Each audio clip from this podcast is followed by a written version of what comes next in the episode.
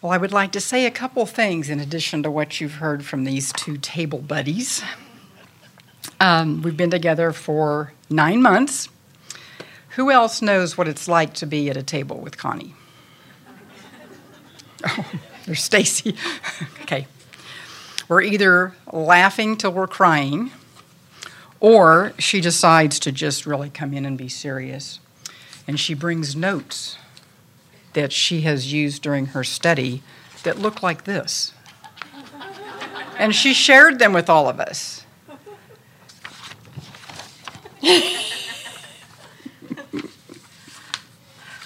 no, it really, it, she really has been great because she takes the notes or the prayer request notes, she sends them out on email, and uh, kind of keeps us all connected. Uh, at the first day of class, I was already sitting, and Connie came in and joined my table. And I thought to myself, mm, I hope she doesn't continue to stay here. because she's that lady that picks on people to speak at Expresso. and I don't think I'm ready for that. So I made it through till April, no, no questions, and I thought, great. So before we even get really started back in the fall session, she calls and she said, Have you ever spoken at Expresso? And I said, No. And she said, Is there a reason for that? And I said, Not a good one. So I asked her how soon she needed someone, and she said, Well, I have people lined up for October and November. I need September. And this is like le- less than a month. So I was apprehensive, but I, um, I said I would do it. And, uh, but I have to say, I have to admit that as apprehensive as I was, I, I, I know it's a command from God, but it has, the, the past two to three weeks have enabled me to go back through my life. I've been through notes. I, I, don't do a lot of journaling, but I've been through uh, notebooks and different Bibles that I've studied.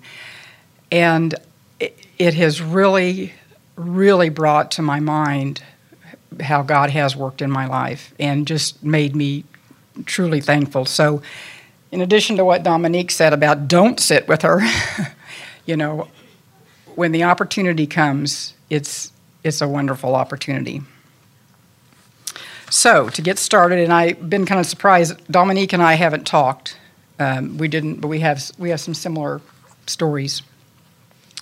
Um, not the first part, but uh, so I was born in 1951 into a large German Catholic family uh, in the Oakland area of Topeka. I survived the 51 flood because, but my parents, uh, the house they lived in was flooded when my mom was five months pregnant and they had to vacate. My paternal grandparents immigrated from Russia in the 1880s. They had 16 children. About half of them were born in Russia, the other half in the U.S., and my grandmother was one of them born in the U.S. Only 10 of the 16 children that they had survived or grew to adulthood.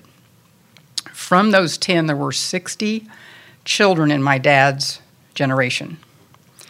I have 41, excuse me, 45 first cousins and many more second cousins between my mom and dad's side.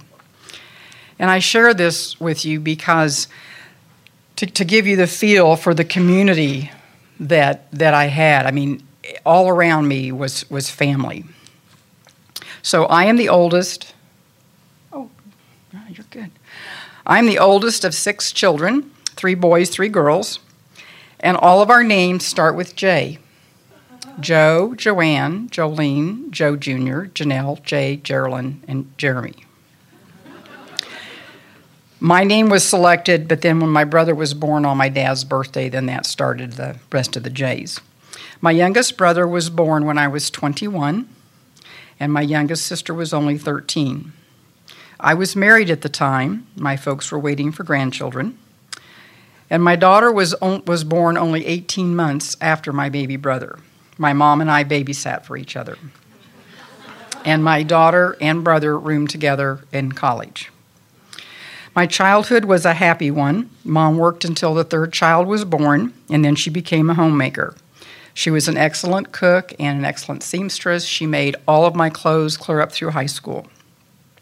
Dad was a carpenter and a cabinet maker during my younger years and actually built the home that I grew up in.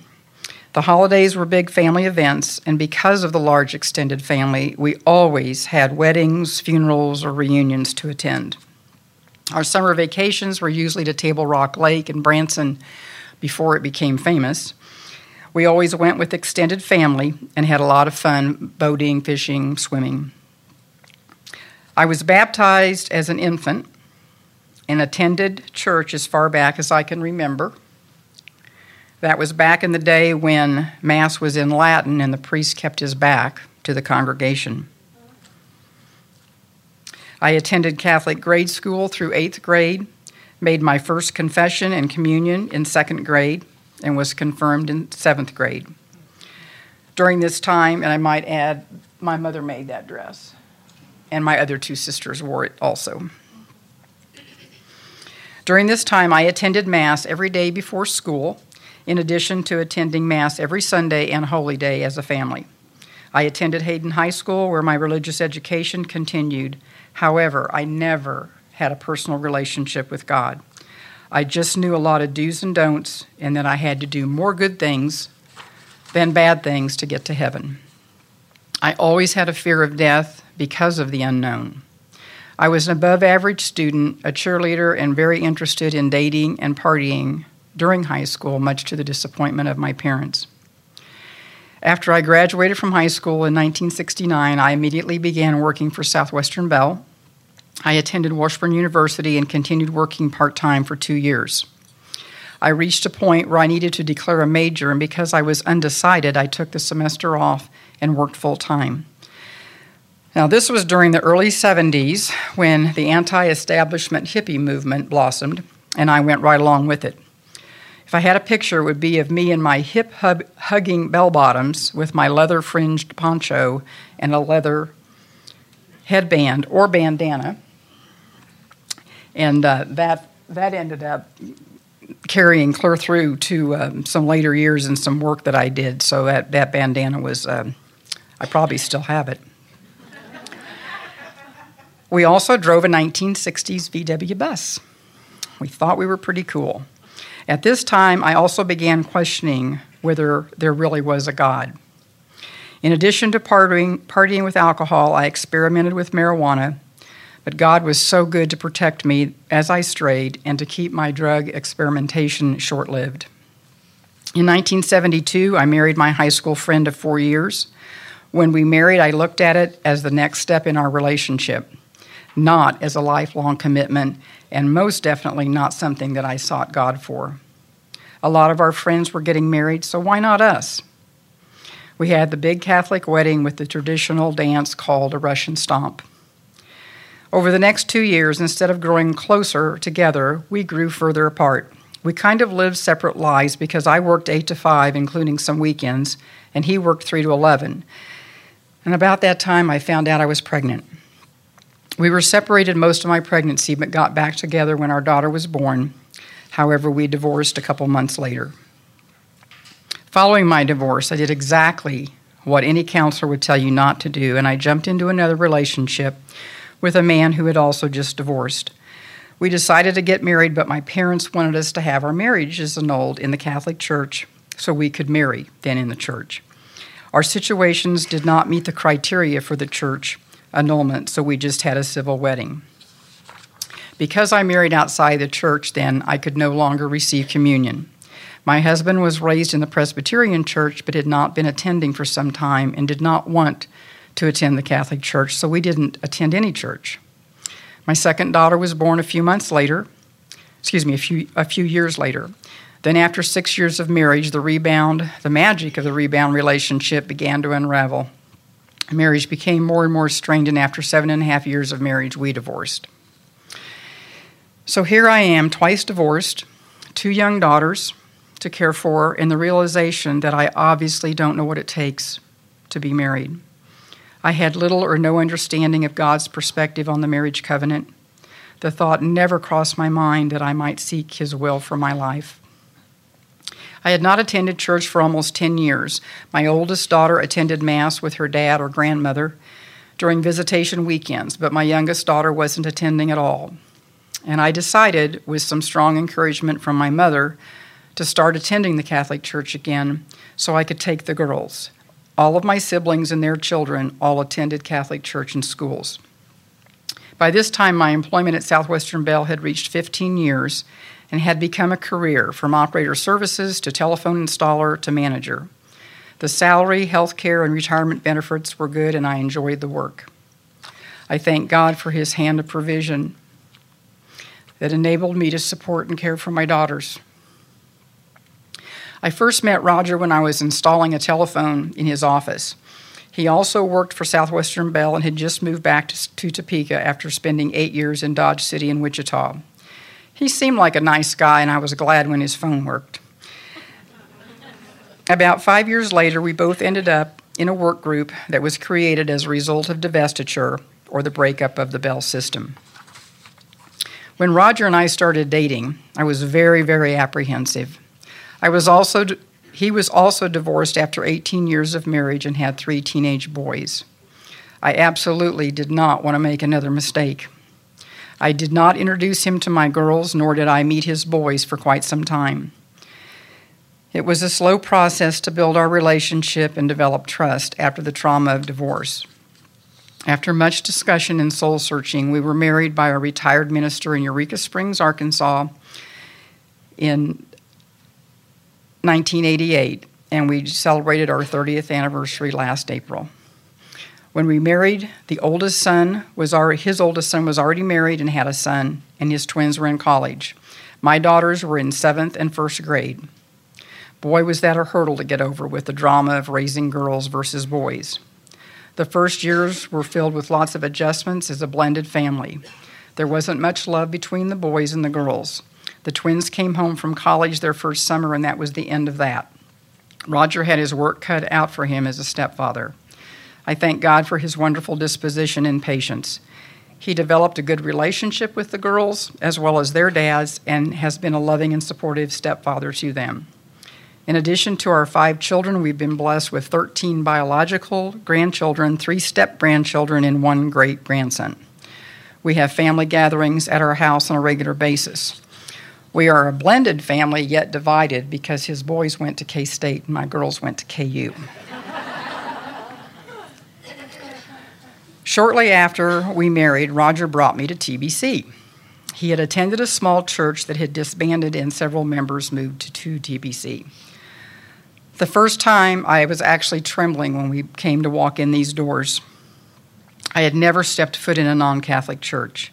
I remember Roger telling me it was very non threatening. Well, that was easy for him to say.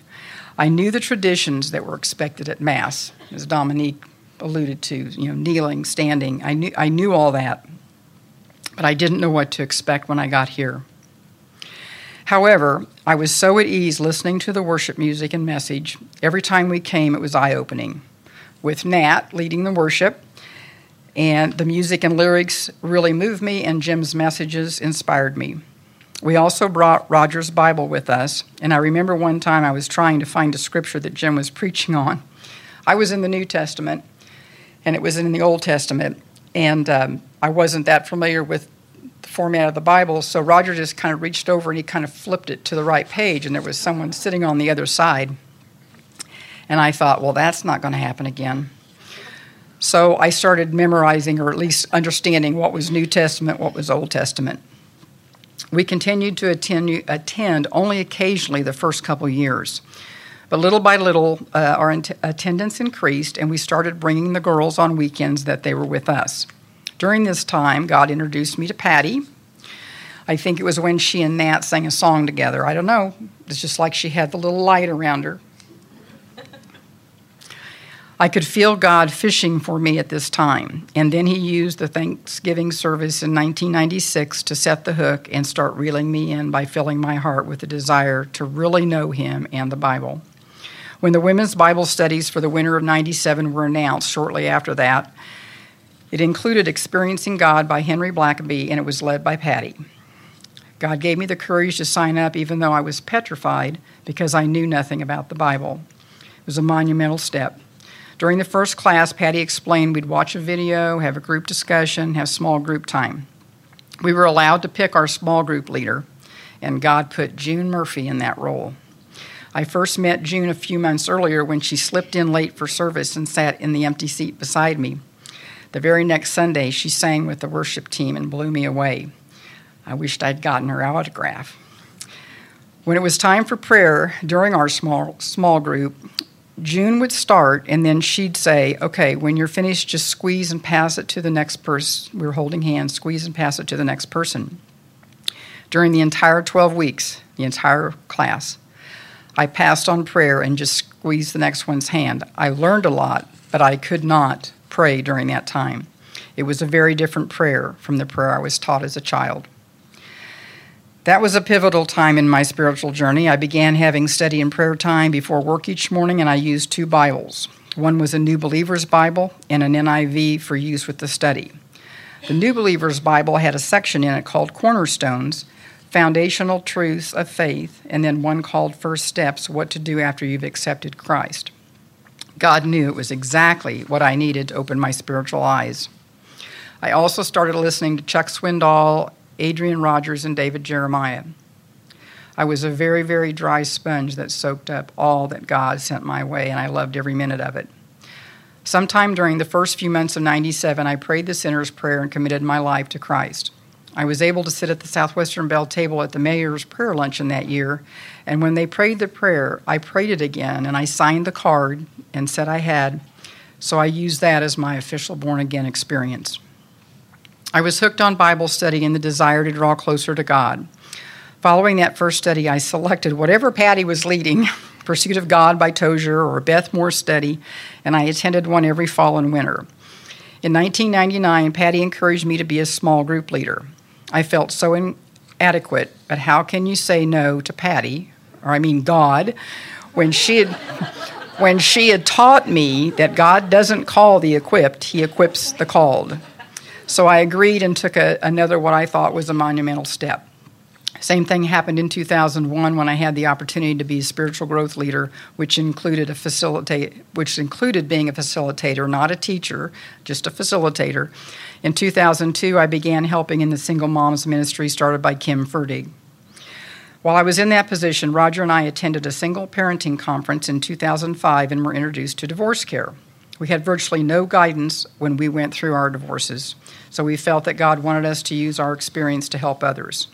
We started facilitating divorce care that year, and tomorrow we will start our 14th year.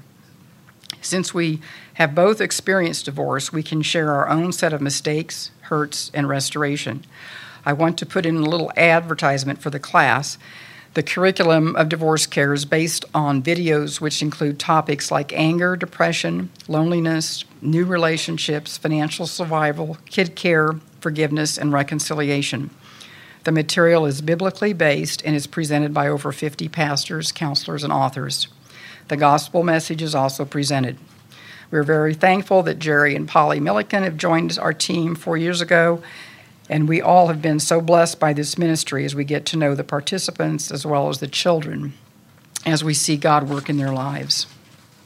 I also had a wonderful opportunity to go on three mission trips to Camp Charis in the Philippines, where, which is a children's camp uh, ministry started by Corey Verge. I was able to help with the building projects and do outreach to the families, especially the children traveling to a country like the Philippines is is humbling and makes one realize how very, very, very fortunate we are in this country. We have since joined Corey's E team or encouragement team and to pray for her, Arnold, and her ministry. And it's it's a real blessing to see Corey's faith lived out and how God has worked and provided and continues to work in her ministry. So, you all know that as you study God's Word, certain scriptures will jump off the page at you, some more than others, and at different times depending on what's going on in your life. So, one of my first ones was Psalm 40, verses 1 to 3. I waited patiently for the Lord, but I read it as the Lord waited patiently for me. All those years. He turned to me and he heard my cry. He lifted me out of the slimy pit, out of the mud and the mire. He set my feet on a rock and gave me a firm place to stand. He put a new song in my mouth, a hymn of praise. This verse describes exactly how I felt about the mess I'd made of my life, how selfish I was, and how I had turned my back on God to the point of not believing He even existed. And in Ephesians 2 8 and 10, that Dominique also mentioned, For it is by grace you've been saved, and not of yourselves, it's a gift. Patty taught me that when you discover you have believed something that is not true, you need to confess it and replace it with the truth. Well, this was a biggie for me. Thanks. This was a biggie for me. All my life, I believed I was in control of whether I went to heaven, realizing that it was impossible for me to earn my way to heaven and that it was a gift that God gives freely, humbled me, and made me forever thankful. I clearly understand that my good works are for His glory and not for my salvation. Jeremiah 29, 11, and 12. For I know the plans I have for you, declares the Lord plans to prosper you, not to harm you, plans to give you a hope and a future. Then you will call on me and come and pray, and I will listen to you, and you will see me and seek me and find me when you seek me with all your heart. This verse not only made me thankful, but hopeful that no matter what I'm going through in life, He is in control and He is with me. It also reminds me that God wants me to seek Him, to pray to Him, and to do it with all my heart. A few years ago, we took a trip to, to uh, Colorado in September, a remote part of Colorado. And while Roger was fishing, I spent time going through my Bible and pulling out scriptures that I had underlined over the years.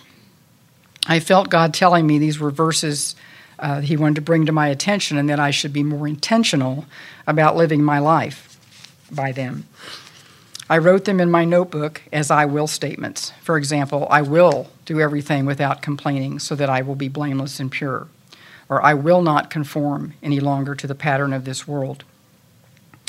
And I shared this experience with my dear friend Audrey, who's sitting back there. That Christmas, she gave me a very special gift.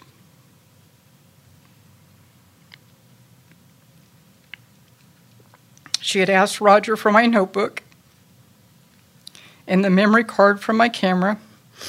She took my I Will verses and overlaid them on my pictures and put them in this album. This is, this is actually the album. So here are a few of them. I will, I will be still and know that you are God. I will come, I who am thirsty. I will come to the waters. I will follow the example of Christ. And, and this one just kind of makes me think that it can be a difficult road, but it's not impossible. And then this one that goes back to my first verse that's, that's the rock he set my foot on. So I have enjoyed using this during my devotional time. I would also like to remember, uh, mention people that God has used in my life on my spiritual journey. First of all, I, I just thank God for my husband, who he greatly used to remove the scale from my eyes.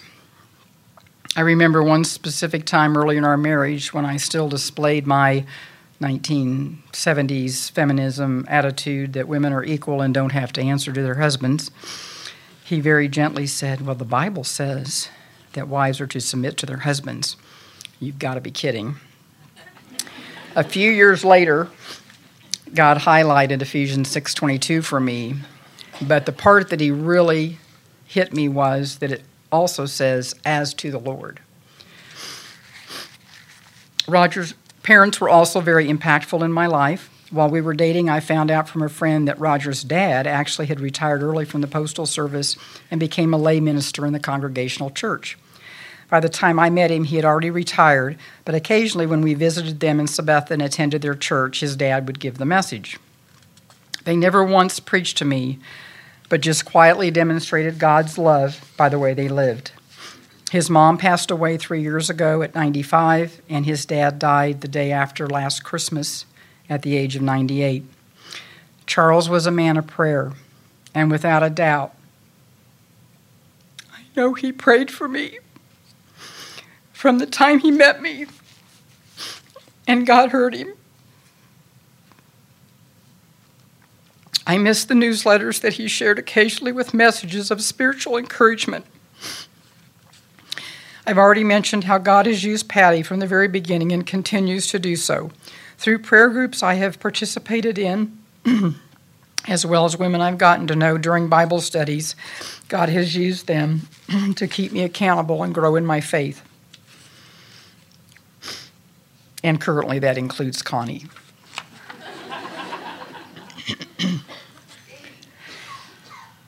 In closing, I would like to stand before you and confess that I am a sinner saved by grace. I have sinned in the past, and unfortunately, because of my sin nature, there will be sin in my future. During my spiritual journey, God has shown me very clearly how Jesus' death on the cross and resurrection paid the price for my salvation. I have also learned how important it is to accept God's forgiveness and forgive myself. If I don't, then I'm basically saying that I am higher than God. It took me a few years to realize that before I was really able to forgive myself. he has also shown me that Satan is alive and continually trying to deceive and destroy everything in its path. That includes lies about my past, about my weaknesses, and that I should live according to the world. but I have most definitely learned that I have a choice in what I believe. Do I believe who God says I am? That I'm his child, that I'm loved, that I am forgiven? Or do I believe Satan? What, who he says I am and what he wants me to do? My desire is to always choose to believe God, who he says I am, and I thank him and praise his holy name for the work he's done in my life. Thank you.